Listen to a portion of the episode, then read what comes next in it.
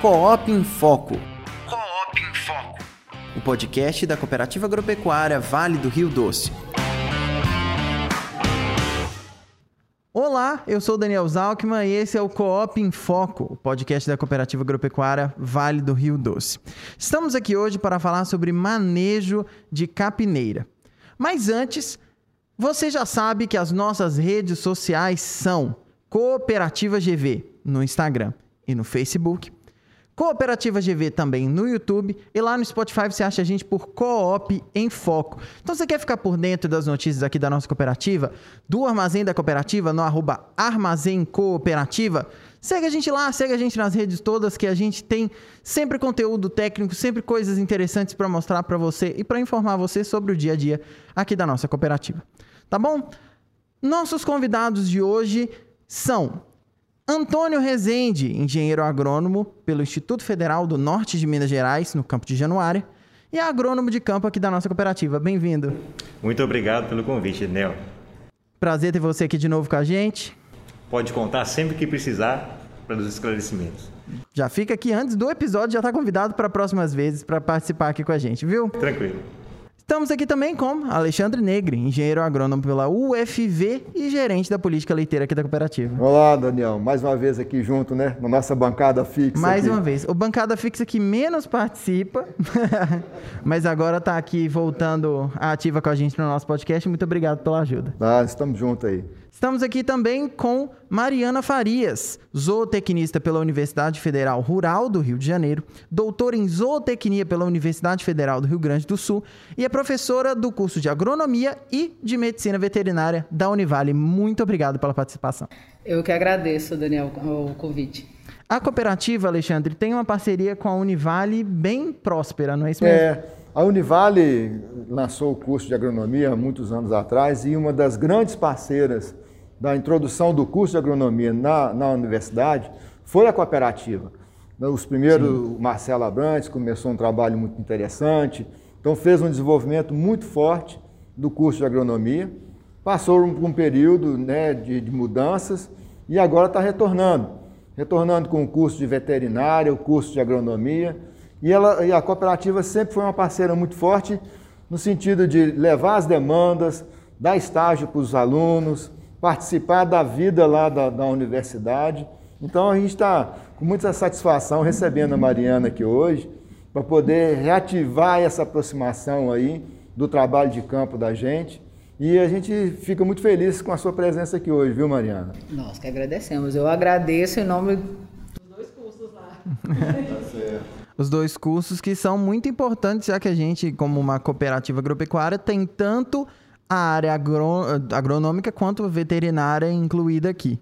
Exatamente. Na área de, de produção, ainda mais essa questão né, dos cuidados né, para produção leiteira, seja questão de alimentação, mais os cuidados com os animais, os dois cursos realmente entram na parceria para poder ajudar bastante aí a, os produtores da região.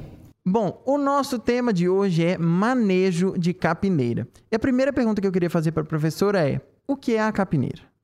A capineira, Daniel, é uma, uma área de reserva com volumoso que a gente é, coloca normalmente as, as gramíneas, né, que tem sido usado bastante hoje em dia o cultivar BRS capiaçu é, que vai ser servida ou picada para os animais, a colheita, né, no caso, é, e picada para os animais e fornecida no coxo, ou então é uma área onde esse material vai ser ensilado depois, cortado e ensilado.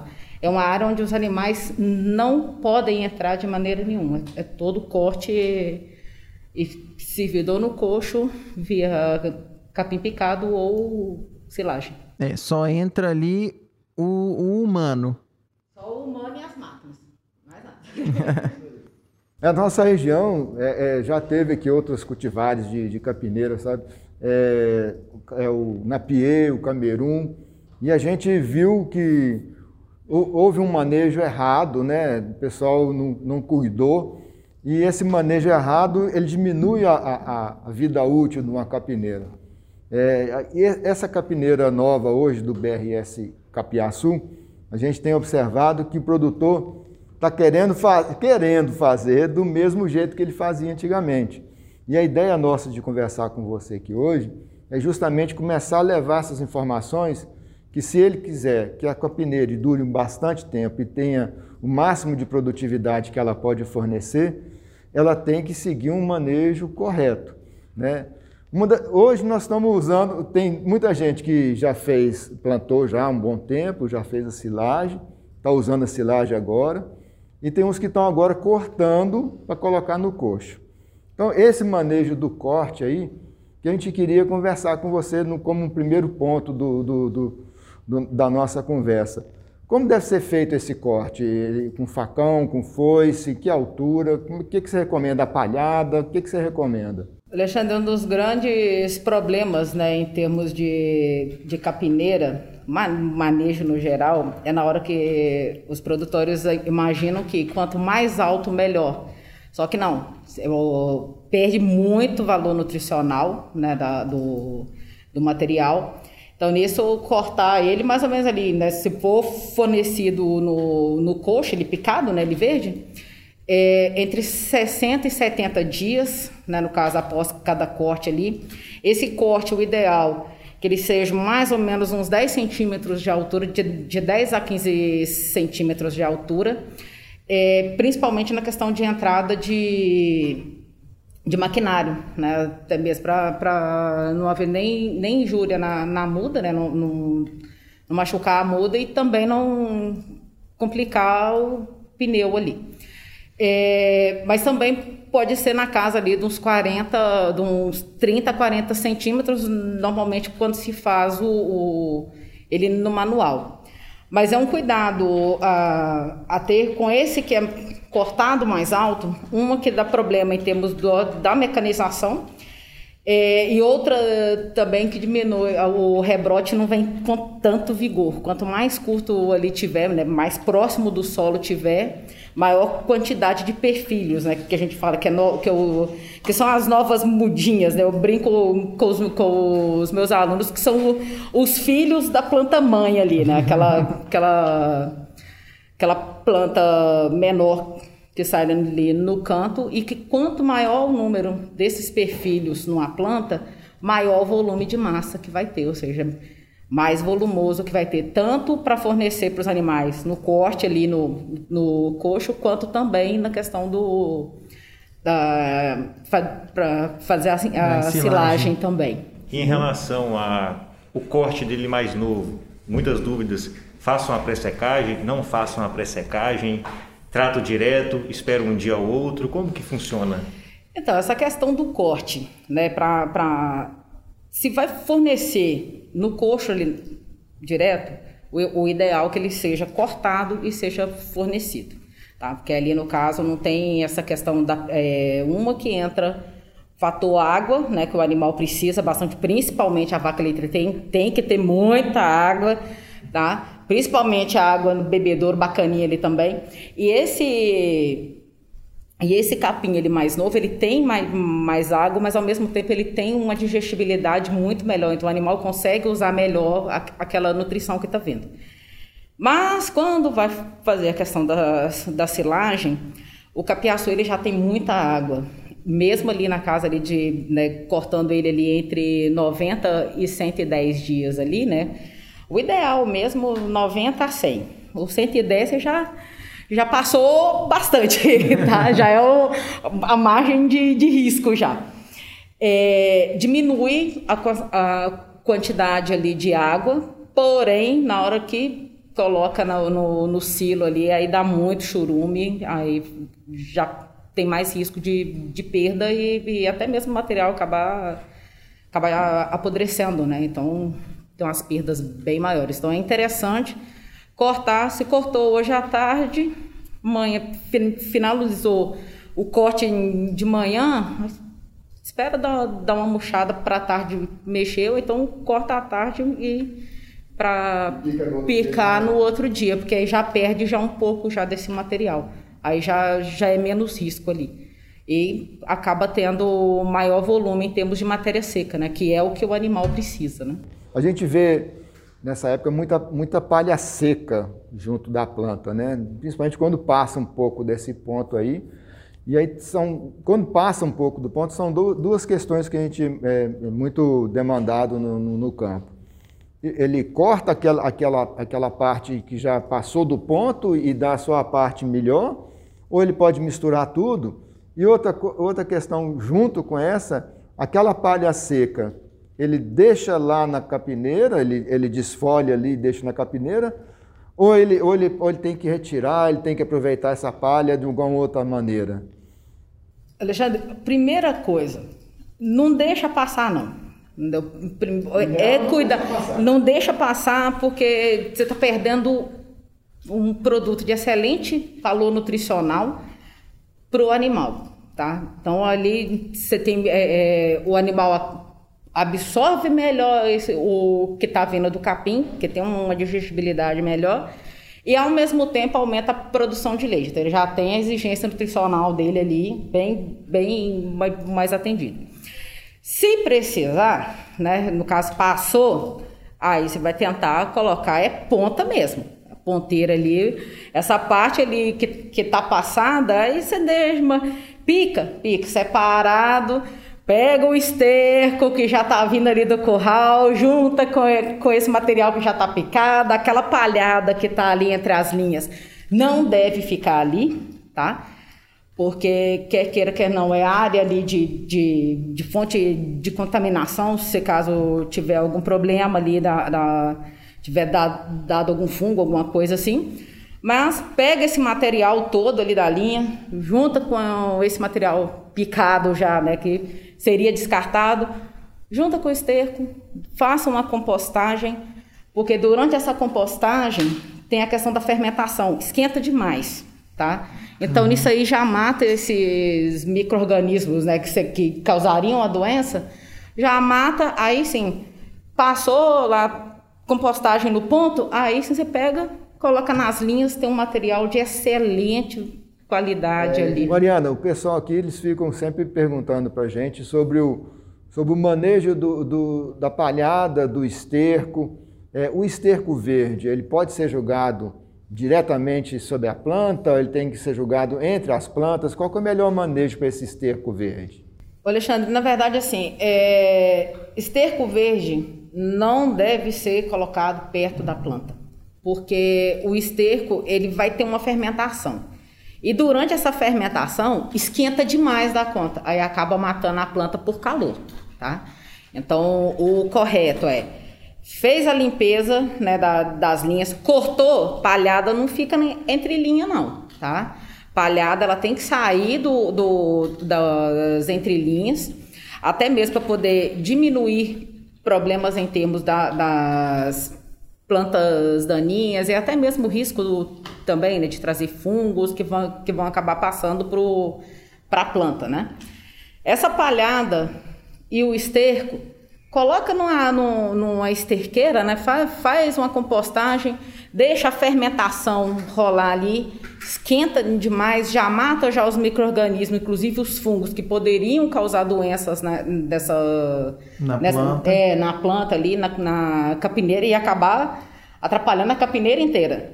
Deixa essa palhada ali com, com o esterco. Quando curtir, né, tiver pronto, aí não, você pode colocar o ferro, né, no caso ali uma, uma barra de ferro onde tem, coloca uma barra de ferro e vê até mesmo a ponta, né, vai ter que estar tá fria. Enquanto ela estiver ficando muito quente, é sinal que está tendo, tendo fermentação. A hora que você colocou tá numa temperatura tranquila, né, que você consegue colocar a mão na boa, aí sim essa hora aí pega esse material excelente e coloca no entre as linhas ali, né, no caso colocando mais ou menos ali uns uns 20, 30, 30 centímetros ali de distância ali da, da do pé da planta ali. É, então tem que fazer esse processo de, de, de fermentação, um processo de fermentação. Tem. Esse, esse processo ele vai acontecer naturalmente, Daniel. Diferente se tiver no pé da planta ou, ou na capineira ou, ou, ou na esterqueira. Vai acontecer. Só que, como aumenta muito a temperatura, não deixa acontecer no, no pé da planta. Então é deixar amontoado ali o esterco E quando essa temperatura estiver boa, aí sim coloca na. Faz adubação orgânica e depois vem e faz adubação química. Isso. Né? E a questão, assim, é uma importância enorme com relação a, ao uso da adubação orgânica, Alexandre, porque não só a questão de nutrientes, lógico que não tem a mesma quantidade em relação ao adubo químico, só que ele fornece matéria orgânica para o solo.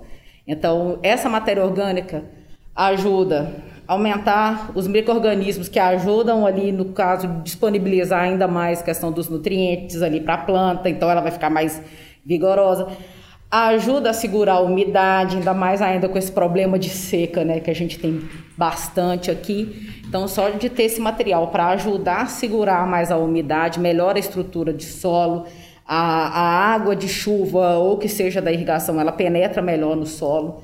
Então tem todos esses fatores. Em relação ao adubo orgânico, a gente também está falando de levar micronutrientes, né? Que é, é aparentemente, para quem não usa uma adubação de micronutrientes, é a única forma de estar tá chegando nessa capineira, né? Exatamente. E uma relação sobre a palhada, nós não estamos falando de tirar ela da área, né? Não, nós ela... estamos fazendo com que ela siga um ciclo e depois volte. E depois retorna. Tá? Ela não ela é precisa ser ela usada precisa, na verdade, é, tanto ela quanto quanto o esterco, né? Exatamente. Eu brinco com o pessoal, porque assim, o esterco, já, o curral já vai ser limpo todo santo dia depois da ordenha. Então você já tem já o material já ali Inclusive, não é por questão de, de, de diminuir. Eu, eu, brinco que é a questão de diminuir a sangria do bolso, né? Sim. Porque você já reduz o uso, o, o gasto já com, com adubo químico.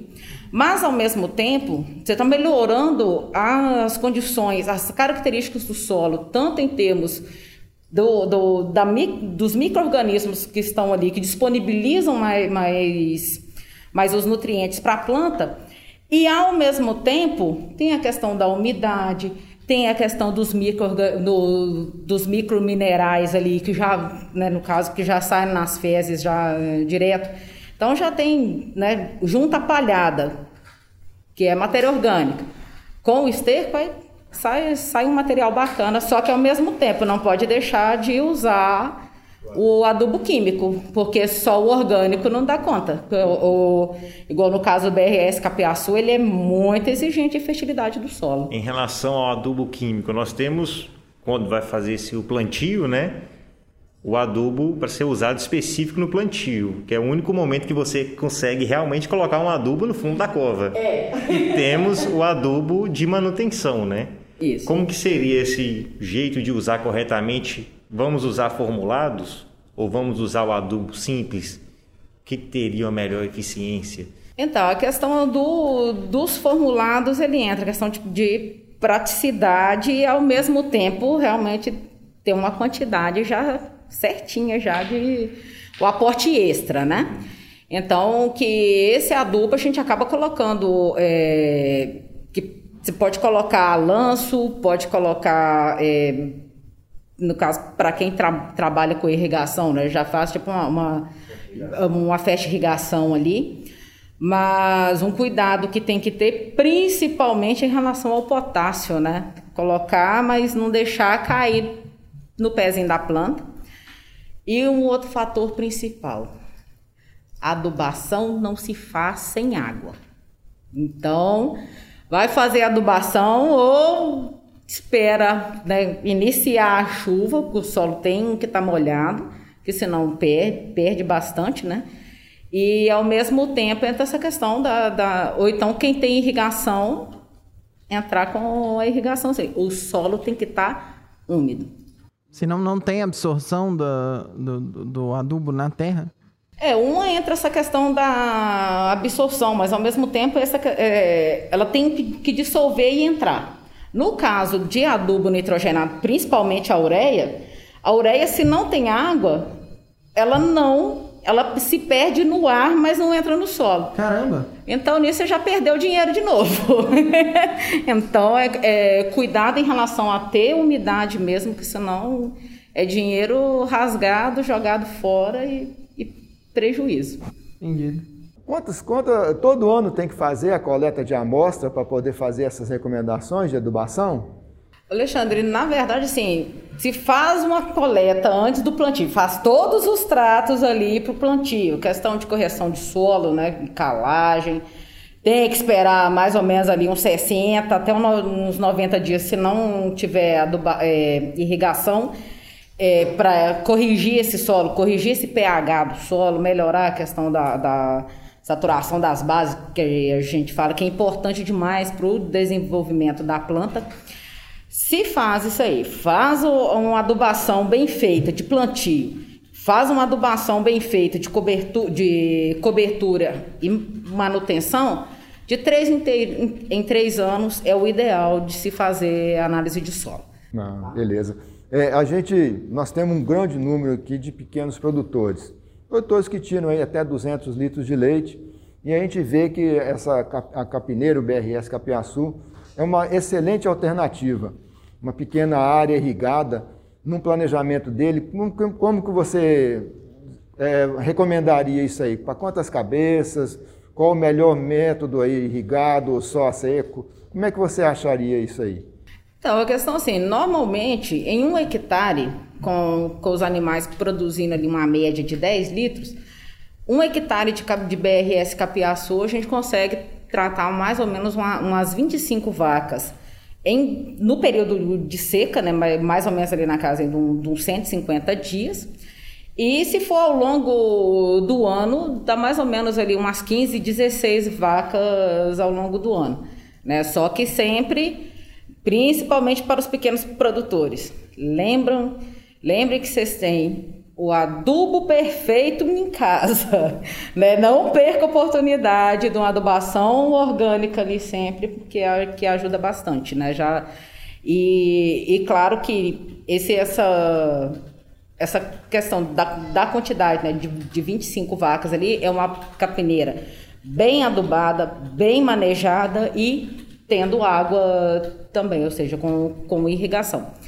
E, e um cuidado para a questão da irrigação né, é, com relação à capineira, a gente está é, procurar trabalhar ela mais alta, né? No caso, às vezes Os a pessoa assessores ficar num nível mais alto. É, né? para poder pegar. É, porque às vezes acontece a questão da, da de perguntar, ah, aí gotejamento, né? Complica para a questão de né, quem vai trabalhar com mecanização, né? Que seja ali um trator, alguma coisa, ou, ou até mesmo os animais passando ali, é, né? no caso, quem faz a colheita usando o, o cavalo, né? É, a carroça corre risco ali de, de, dar um. De quebrar, é, de quebrar ali o, o cano, a mangueira, o que for. Então, o melhor então é ter aquela que molha de cima. E, e, um cuidado ainda mais com, com essa questão da irrigação, né?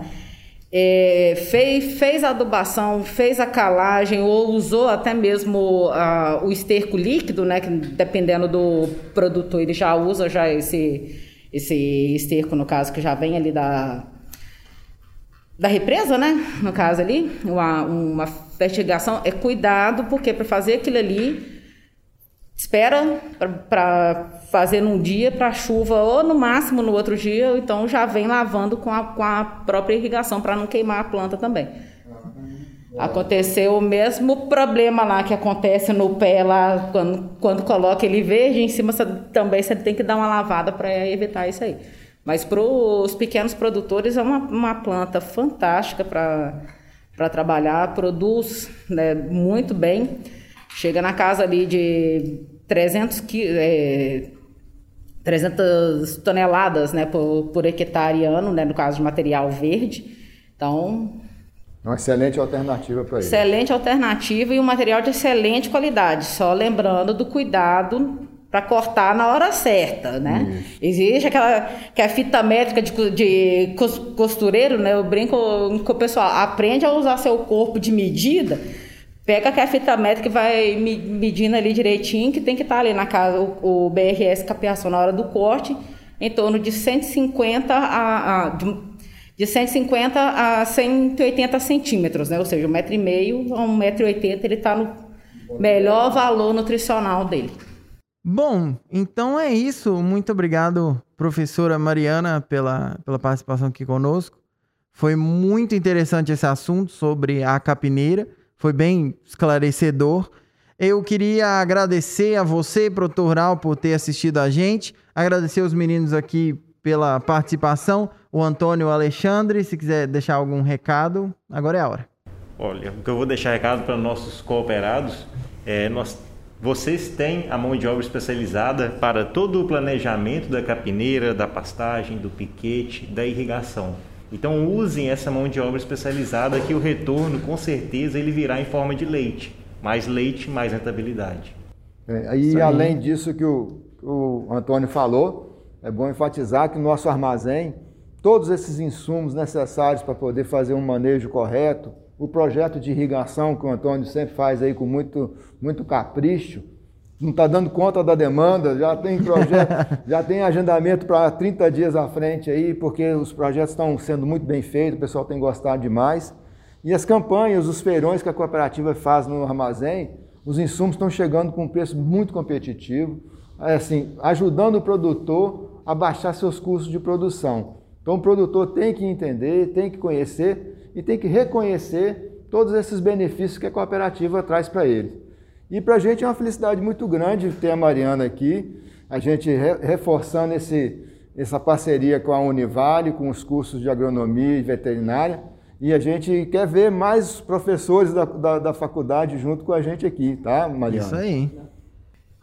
Eu que agradeço pelo convite, né, e em nome lá do, do dos cursos, né, da, da agronomia e, e, medicina veterinária, nos colocamos à disposição aí, né, para esclarecimentos, dúvidas, visitas lá tam, também, daqui a pouco teremos também a área lá, lá de Capiaçu também, né, teremos outras forrageiras lá para visitações, então bacana. Univale aberta, né, de portas abertas aí para acolher os produtores rurais aqui da, da região, principalmente a questão dos cooperados. Muito bom. Muito obrigado novamente pela participação. Se você precisar dos números da política leiteira e do armazém da cooperativa, eles estão aqui na descrição tanto do vídeo do YouTube quanto do episódio no Spotify tá? Se precisar de alguma coisa, o Alexandre, o pessoal da Política Leiteira, tá aí para atender você, cooperado. Muito obrigado por esse episódio, muito obrigado você, produtor rural, por assistir a gente. Eu sou o Daniel Zalkman, esse é o Coop em Foco. Até terça-feira que vem. Coop em Foco. Coop em Foco. O podcast da Cooperativa Agropecuária Vale do Rio Doce